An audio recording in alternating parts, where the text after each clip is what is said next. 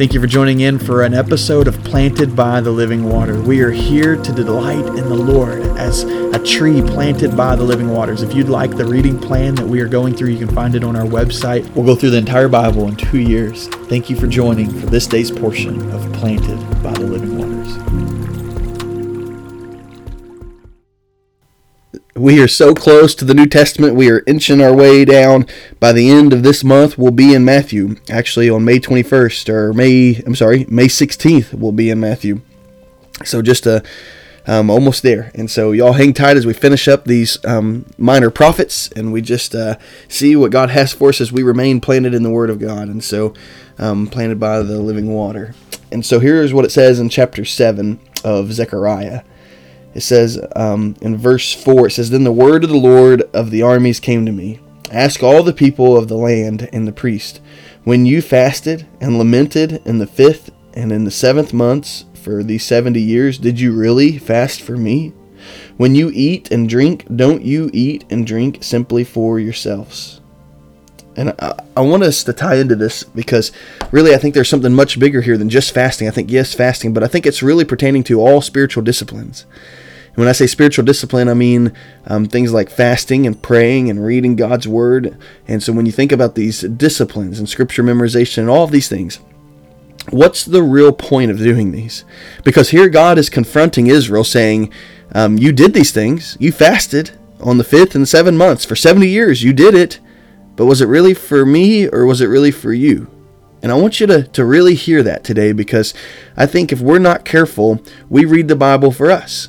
We say, okay, God, I need a word from you. I need strength from you. And, and not that any of that is wrong. Of course, we desire and we hunger for God and we hunger for His direction and wisdom. But ultimately, um, it's not for us, it's for His glory and for His work through us. And so um, I think it's the same thing with prayer. When we pray, are we ultimately praying um, for ourselves? Or are we praying for him? And I think this is a, a, an interesting perspective because for the longest time you may have thought prayer is just for you. It's just for you to to open up to God and you to request from God and you to adore God and all that's part of prayer for sure. But the reality is is prayer is much more than just for you. Prayer is something that God has called us into so that it would bring glory to his name and bring a, a stronger relationship with him for his glory, not just for us. And so I think about all those things, scripture memorization and fasting and all these things I want to challenge you today to think about your spiritual discipline, your time in God's Word every day, your time praying, your time memorizing Scripture, your time fasting. Think about this today. Do I really do that for the Lord, or do I do that for myself? Father, I pray that you would give us discernment in this. God, help us understand the difference between doing something for you and doing it for us.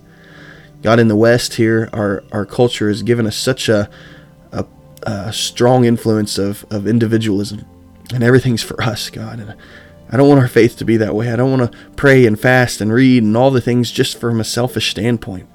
God, um, of course, we need you, and and and God, there, there's of course no way we can do life without your strength, without your your hope, without all that you provide. And so, God, I understand there's a blessing and a benefit, Lord, from from these disciplines, but ultimately, I don't do it for that. I do it because of who you are. And I desire you. Lord, may it be that we would participate in spiritual disciplines, Lord, for your sake. In the name of Jesus, we pray. Amen.